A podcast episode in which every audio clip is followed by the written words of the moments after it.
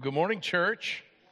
It's a pleasure to have each and every one of you with us. If you haven't already, turn in your Bibles to the Gospel of John. We'll be in John chapter 2 this morning as we continue in our series looking at uh, this gospel. And in the process, we are learning what it means to uh, meet Jesus, what it means to learn and follow Jesus, and what it means to trust Jesus. And this morning, we come to a passage of Scripture uh, that gets us a bit troubled. Uh, we see a side of Jesus that maybe we don't see so very often. And as a result, we can misinterpret what I think John is trying to tell us as God's people what we need to know about Jesus and what we need to know about ourselves. And so this morning, we come to a passage of Scripture where we see Jesus get angry, he's upset. He's frustrated by the state of spiritual affairs in the nation of Israel. And the question I want us to ask this morning is what would Jesus say of our spiritual affairs? What would Jesus say if he was to be a part of our lives? Would he like what he sees? Would he affirm the activities and the thoughts and the aspirations that we have? Or would he, just as he did in the temple, begin to knock over things in our lives and, and call out areas of sin so that there might be a cleansing as there was that day in the temple, that there might be cleansing in our lives as well. As we turn to this scripture, let me just take a moment and ask for God's blessing on our time. Would you bow with me for a word of prayer? Father God, we come before you and we ask that you would teach us this morning. This is a passage that's going to call us to examine our lives, and that's not easy.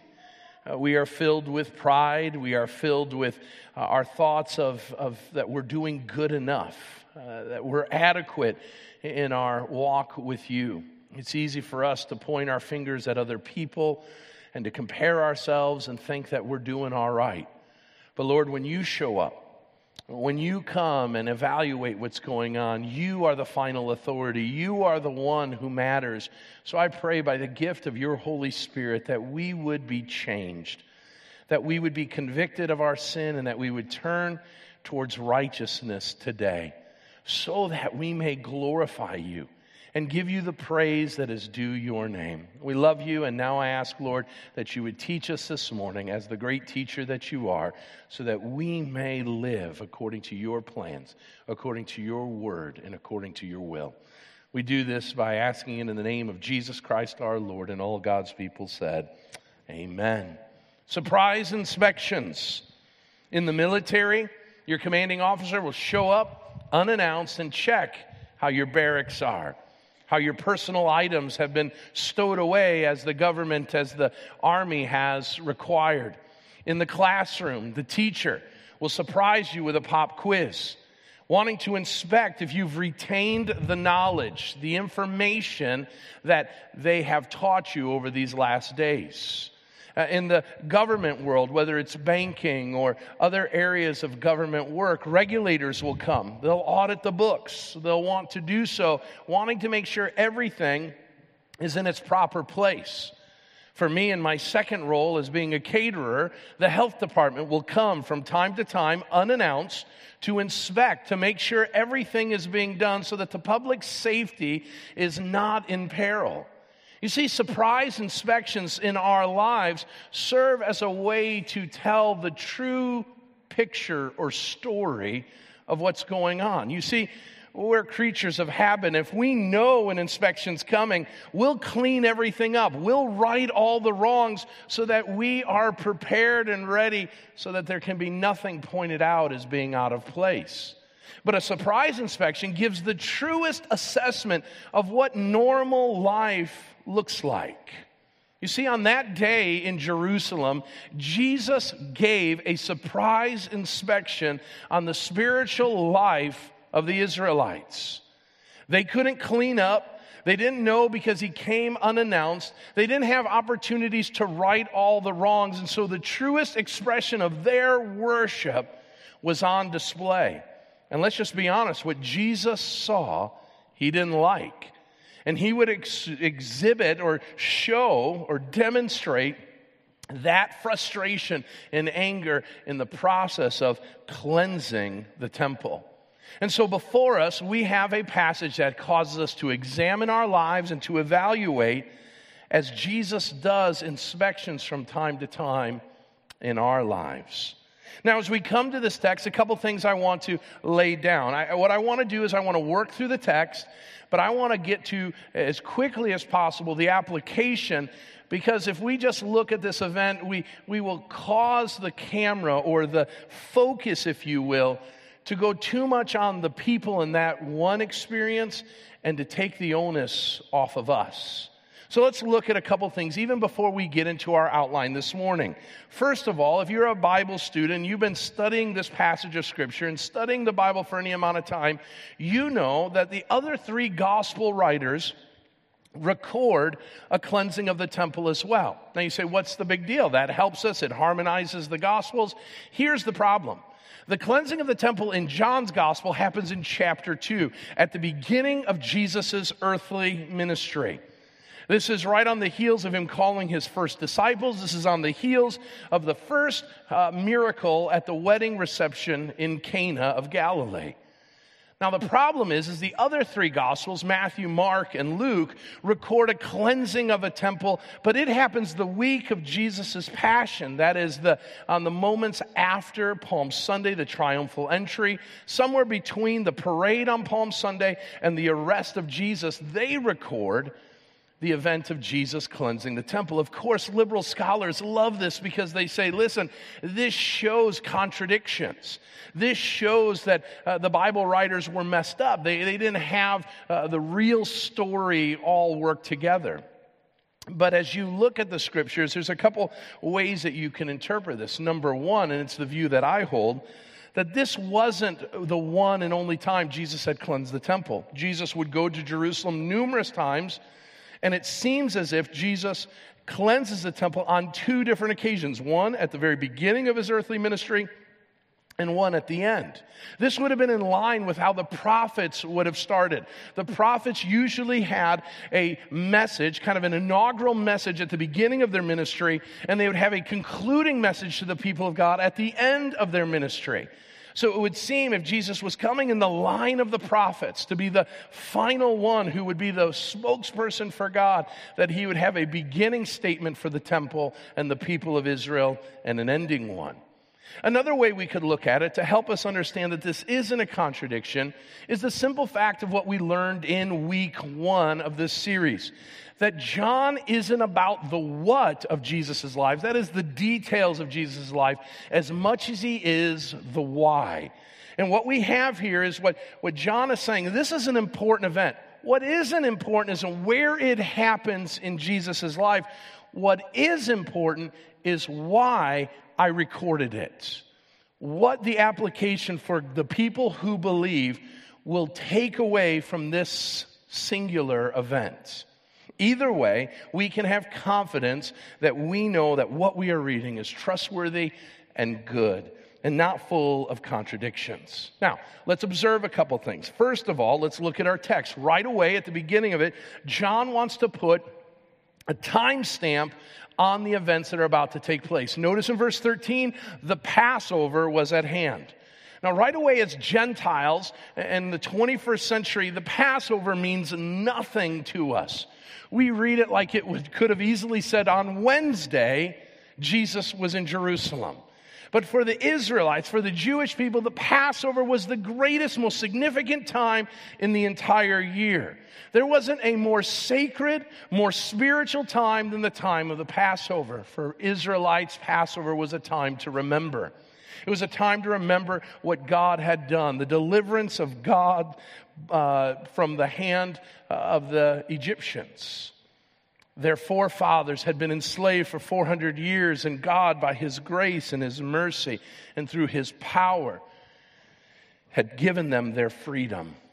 And He had done so in the most amazing of ways the taking of the firstborn in all of Egypt, and the call for the Israelite people to take blood of a sacrificed lamb and to put it on the doorpost so that the angel of death would pass over. They needed to remember the goodness of God, as we just sang about. The goodness of God that ran after them and ministered to them in their greatest hour of need. It was a time of remembrance. It was also a time of repentance. That is why at Passover, all Israelites were called to bring sacrifice. It was a time to uh, ask for forgiveness. It was a time to pay the penalty of sin and to have, if you will, a scapegoat, a scape lamb who would be given uh, the opportunity and the great cost of laying down their life so that the people might live. And so people would come. In fact, Josephus says that in AD 65, he was an ancient historian, he said more than 265,000 lambs or animals were killed and sacrificed in one year in Jerusalem. And so this was a time for people to get right with God. But it was also a time, Passover was, to rejoice. There was a knowledge that one day Messiah would come. And there would no longer be the need to look back, but now to look forward. That time when Messiah would come and right every wrong, that time that the prophets talked about, where he would bring peace and hope and would bring the kingdom of God from heaven down to earth. It was a time of incredible commemoration and celebration. This was an incredible moment, and John doesn't want us to miss it. Now, notice the text says the Passover of the Jews was at hand, and Jesus went up to Jerusalem. In Jerusalem, we need to understand this is not just every day in the capital city of Israel. This is a busy time. As I said, in Jerusalem, Josephus said in one year, over a quarter million animals were sacrificed. Let's assume that each one of those sacrifices uh, involved a family, and let's just say it was a family of four. That means at Jerusalem that day that Jesus arrived there, there could have been upwards to a million people in the vicinity of Jerusalem. It would have been a bustling place full of activity and excitement. Now, it was the great goal of every Israelite to celebrate Passover in Jerusalem. In fact, it was known that many had savings accounts where they would save money, put it away in a safe place for the opportunity that one time in their life, they and their family would make the long journey and have the opportunity to be with God's people in this most holy of days and they wanted to get to a specific place. And notice that's where Jesus is heading. The Passover of the Jews was at hand, and Jesus went up to Jerusalem. But he didn't just hang out in Jerusalem, he went to a specific spot, verse 14, in the temple. Now, right away, this is where our translations hinder us a little bit because we see the phrase in the temple and we could think that this could have happened anywhere inside the temple, but the Greek word there literally means the outer courts. This is the court of the Gentiles. This is where all were welcome to come and pay homage to God. This is not the Holy of Holies or the most holy place. This is the outer place. The reason why we know that is that the word for temple here in verse 14 is a different word that Jesus uses in verse 19 when he says, destroy this temple. Jesus is talking about destroy the most holy place. And of course, he was meaning his body.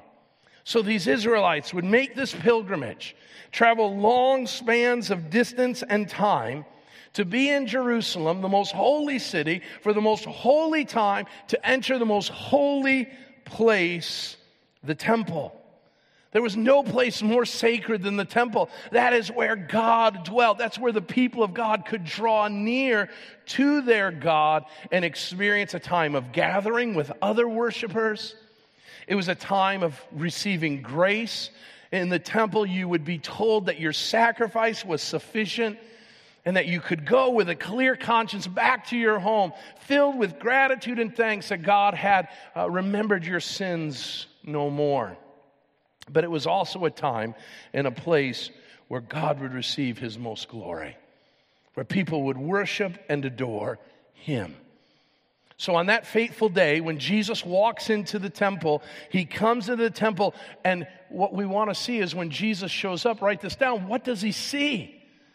What does he see on this most significant of days, in the most significant of cities, in the most significant of places? What does Jesus see? And the text tells us that in the temple he found those who were selling oxen and sheep and pigeons and money changers sitting there. Wait a minute. You would have thought as you made your journey to Jerusalem to be a part of that most special of days that when you got there, it would have been so worshipful. It would have been a time of such reverence. It would have been opportunities for great celebration, but there would be places within the temple where you could quiet your heart and get right with God, to commune with the God who created you. And when Jesus arrives, he sees a barnyard. Now, let's just envision for a moment a barnyard. A barnyard is not the most effective place to have quiet times or even celebratory times of worship. Animals do gross things. They smell bad, they do things you don't want to see. They don't tell you that they're going to do them. It is a gross experience. So here is Jesus, the Lamb of God, who takes away the sins of the world. And he's in a place that is designed to worship his Father in heaven. And it is a barnyard with all the sights, sounds, and smells that come with animals. Now, why would that be? It doesn't take a Bible scholar to ask the question, why would there be animals in a place of worship? And there's a reasonable answer. The reasonable answer is, is that in Jerusalem, you would come and you usually, especially if you traveled from far away, you wouldn't bring your sacrifice. It would be too difficult. And so, what you would do is, as you got closer and closer to the city of Jerusalem, what you would do is you would purchase from one of the farmers along the way a sacrifice. And this was convenient. Here's the crazy thing there were laws within the Talmud that would tell you that you could not charge exorbitant fees with regards to that. So, as you were in the suburbs of Jerusalem as a farmer, you knew there was a market and it was okay for you, it was good for business for you to sell animals, but you could not do it in a way of extortion. Here's the problem of what takes place. When Jesus arrives in Jerusalem, he comes under the oversight of Annas the high priest. And the temple had a new nickname for it because of what Annas would allow to take place. They called it the Bazaar of Annas or the Circus of Annas. That was what the temple was called. It had become a place of mockery instead of a place of worship. And here's why. You come from far off with your family. You're making this once in a lifetime journey. You know that it's too difficult to bring that prized lamb. And so you know, and you've heard from neighbors and friends that as you make your way into Jerusalem, maybe in Bethany, maybe in Cana, maybe one of the cities that's closer, you can purchase from a fellow Israelite a lamb, an animal that could be slaughtered and could be used as a sacrifice. So you buy it. You're all excited. You're on the, uh, the steps of the temple. You're about to go into the temple courts, and there before you is a priest. And he looks at you, and you look at him, and he looks at your animal. And as examining the animal, he says, This animal is no good. He doesn't give reason why. He doesn't say where there's defect. Everything you see of your animal seems to be totally fine, a choice animal to be given to the greatest of recipients, God. So the priest says, I'm sorry, that animal is no good. Doesn't give you reasons why. But he says, Listen, today is your lucky day. I have a whole bevy of animals that I can sell to you. They would sell these animals, historians say, at exorbitant fees. And so they would say, because you were ill prepared, you're going to pay a higher price. We had to do the work to bring the animals to you, and so we are going to charge a convenience fee to cover the convenience of you not being prepared as you should have been. So, frustrated, but still wanting to obey God. And this is your priest. This is one of the men that has been designed to be a representative between you and God. You agree with them and you pull out your money. The problem is, the money you pull out would have come from one of three places in the Near East. It would have come from Egypt, it would have come from Greece, or would have come from Rome. Those are the three countries that had what would be called precious metal currencies. Now, there were other currencies around, but those were the trade currencies. That is what most people would have had in their pocket. So you pull it out. You're paying way more than you would have expected but it's the one time in a lifetime that you have to serve and worship God in such a special way. And so you, with a lump in your throat, you pull out your money, and the priest says, Well, that's great, but here's the problem. We don't accept Egyptian money, Greek money, or Roman money. That's dirty money from dirty governments and dirty countries. You're a Jew and we need money from you. And so they would use this minority coin called the Galilean shekel that was hard to come by. You know who had all the Galilean shekels? The priests. And so what their job was to do was to be the money changer. So they'd say, okay, you can buy the animal here, but you got to go see the next table. That's where the currency exchange is. And just so you know, because you were ill prepared and brought sinful money into the holy place of God, we're going to charge a convenience fee on that. And before you know it, before the people ever entered the temple, they had been cleared out of all their money. This is what made the priest in Jesus' days so rich and powerful. Instead of welcoming the people of God into the worship of God, they were hindering the people of God from getting close. Now, none of this, listen to me, none of this was in the 613 commands of Moses. There was nothing in the Old Testament law that said you couldn't use other money. In fact, we know that Jesus himself used Roman money to pay for taxes. There's nothing in there that said uh, that what the criteria of the animals. It needed to be your best. It needed to be the best of your flock. It didn't need to be something that the priest had made it. What did Jesus see? Jesus saw people making a mockery of worship. Money changers, animals. And so Jesus gets angry. And Jesus starts knocking over things. And this is a reminder that anger in itself is not sinful if it is done righteously. And he overturns the tables. And he pours out the coins of the money changers in verse 15. And he goes to those who are selling pigeons and he says, Take these away. Do not make my father's house a house of trade. And his disciples remembered a passage from the book of Malachi that said, Zeal for your house will consume you. And so you would have imagined that in verse 18, after Jesus has done this, the priests who are concerned about the holiness of God's people would have said, Hey, we weren't expecting you here today, Jesus, and we weren't expecting an inspection, but you've come You've pointed out the areas where we need to fix our religion, and we will take all of this other advisement. And so you say, no animals selling at exorbitant fees. Fine, we'll take care of it. The next time you come, it will be addressed. We won't charge exchange rates that make people paupers and we won't hinder people, but we will help people in their worship of God. Got it. We've got it down on our list of things. We will take care of it. But notice when Jesus shows up, a reminder for us don't change the subject. So we see what Jesus sees.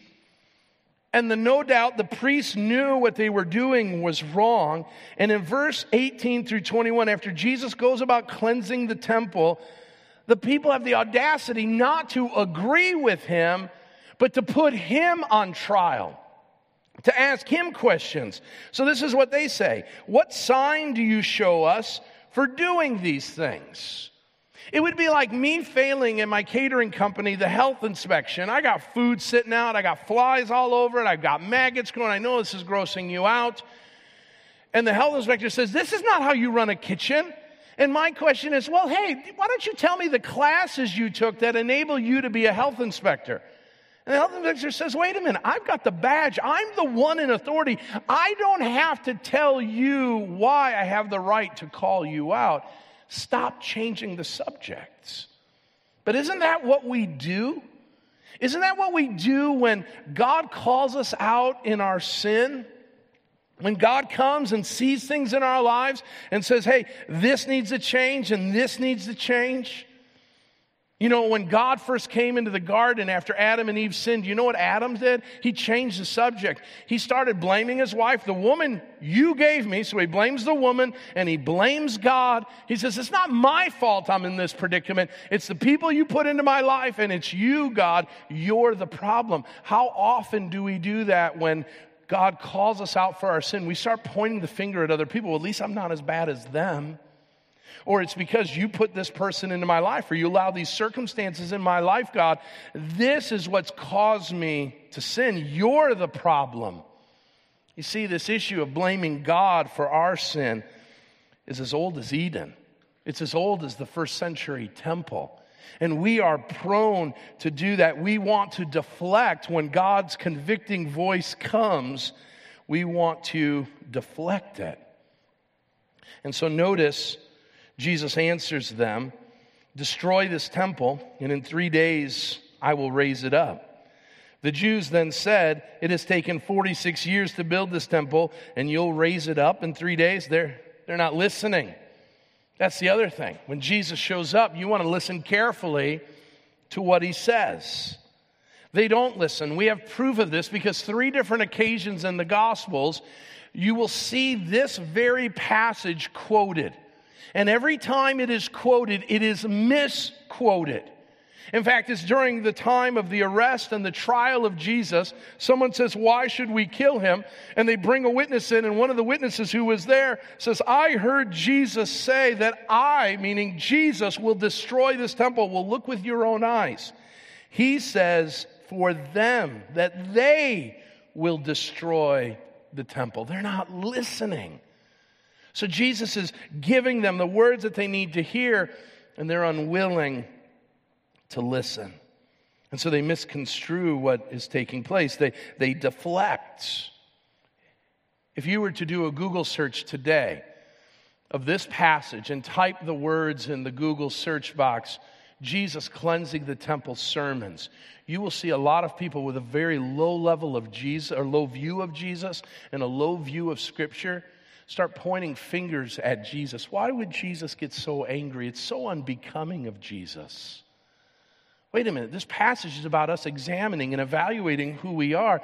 Why are we taking the, the light off of ourselves and putting out, well, Jesus, surely this is an example. I saw one sermon. This is one of the reasons why Jesus could not have been the Son of God, because the Son of God surely would never get angry. God is a God of love, and God is a God of grace, and this is wrath, and this is judgment, and this is condemnation, and that is altogether unbecoming of God. Do you see what happens when we turn away from the examining eyes of our Heavenly Father and the Lord Jesus Christ. We deflect and we change what He says and we change what He does because we don't want the heat. But this isn't what the disciples do. The disciples hear this and they put it in their memory bank. And when Jesus dies on the cross and three days is raised from the dead, they recognize and they know and they are emboldened by the fact that at the early part of Jesus' ministry, he had a plan, he had a purpose, he had an agenda, and everything fell together as it was supposed to because he was God. And on that third day, he was raised from the dead. And in doing so, gave us new life in Him. Now, what are we to do with all of this? What are we in the 21st century here in our American lives supposed to do with a very Jewish passage of Scripture talking about a Jewish holiday in a Jewish place like the temple? We would be quick for us to say those losers got it badly wrong and they blew it. But I want you to know today that the most important truth that you can walk away from in this text is that Jesus has authority over your spirituality and mine.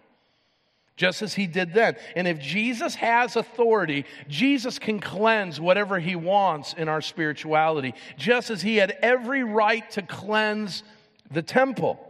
And so, Jesus, just as he came in to inspect first century worship, he comes in the 21st century to inspect our worship and our living. And he's going to start pointing out things in our lives. Now, how does he do that?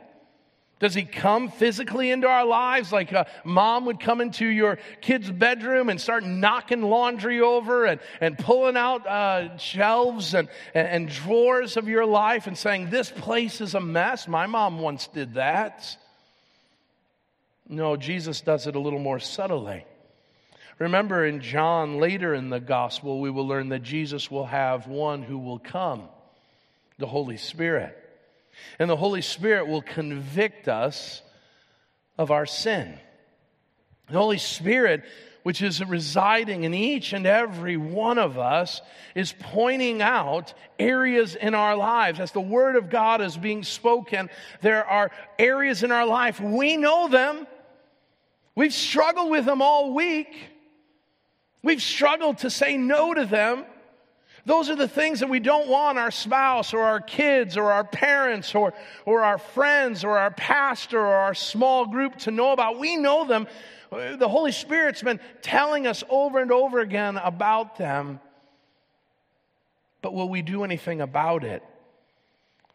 There's this little interlude at the end of our passage that goes like this. Now, when he was in Jerusalem at the Passover feast, many believed in his name when they saw the signs that he was doing.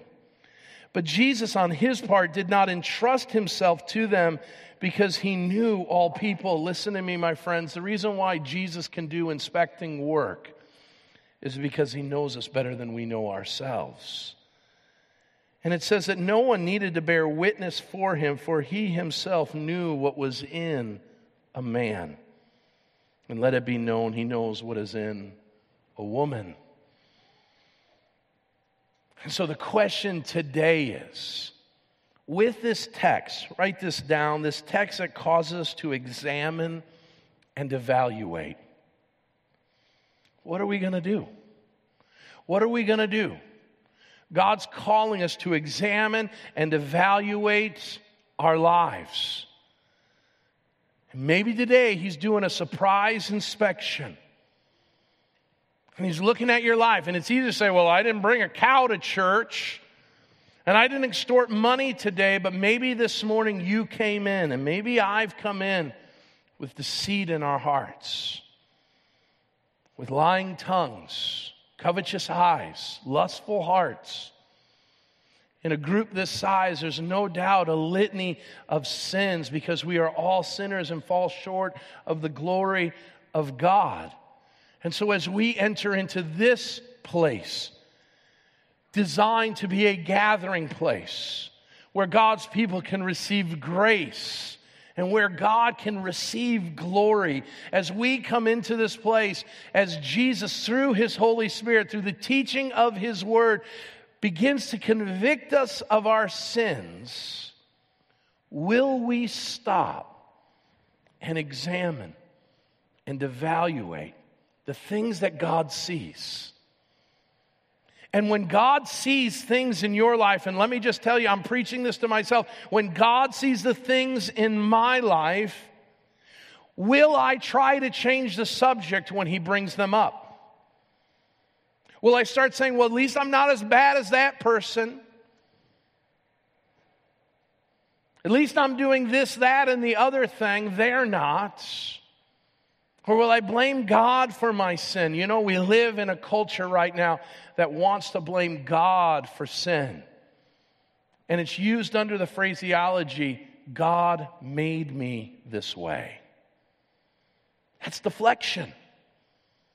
The Holy Spirit is convicting people of sin. But God, you made me this way, so it's not my problem, it's your problem. You're the issue, not me.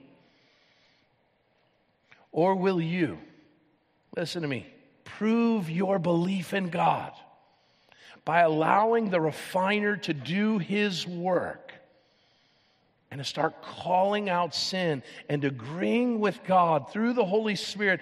Yes, God, you're right. I do have a problem there. Yeah, I've made a mockery of my walk with you because of this, and I agree with you. I agree because you are God. You are the one who knows me better than myself. You are the one who bought me with a price. And now I am the temple of the Holy Spirit. And you have every right, as you did in the first century, to come into this temple and to tell me where I'm blowing it. And as a child of yours, full of the grace and mercy you've bestowed upon you and the goodness that you've allowed to follow me all the days of my life, I'm going to agree with you and not only agree with you, but move to action to do what is necessary so that I may live an upright and holy life until he comes. So let me ask you two questions, and they're not exhaustive, but two questions that got these people into trouble. Is my life full of godly passion or personal gain? Jesus is zealous for his Father, for holiness, are we?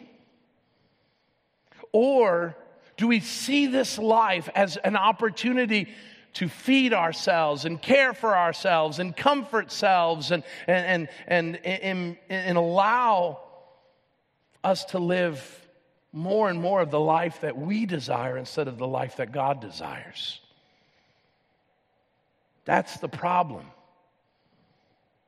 Is it about God and His passions and purposes and plans for our lives? Or is it about what we get out of this life? Number two, is my spiritual life, is my life full of distractions? Or is it about devotion? Jesus was upset. The place of God was full of distractions. The animals, they, they, weren't sinful. There was nothing inherently wrong with them, but they served as a distraction from what was intended to be done. And let me ask you today are you having difficulty hearing the interrogative questions of God because you're so distracted by good and okay things that keep you from the greatest thing, and that is following Jesus? What needs to change in our hearts? What needs to change in our lives? Now, here's the great grace you say, a lot needs to change. And it seems like every time you get up there, Tim, and you call us out for this stuff, as I'm calling myself out in this sin, there's more and more things. I, I, just can't fix it. Every time Jesus comes into this temple, he finds it in disarray. Well, let me tell you something. If you will confess your sins, Jesus is faithful to cleanse you of all unrighteousness. He wants to forgive you. And so maybe this is just another week, another day where you keep going and saying, My temple's a mess. And Jesus says, That's why I came. That's why I came to seek and to save that which was lost. That's why I came to make the unholy holy. That's why I came to make those who are dead alive. And Jesus is saying to you today, If you will humble yourself and draw near to me, I will draw near to you. And when you do, you will not, listen to me, experience the wrath of God or the punishment of God, but the loving discipline, like a loving parent who loves his child and longs for the child to live the best life that the parent could ever desire for their child. God longs for you to live in holiness and peace, filled with joy. But it means agreeing with Him when he comes and does his inspection. Amen?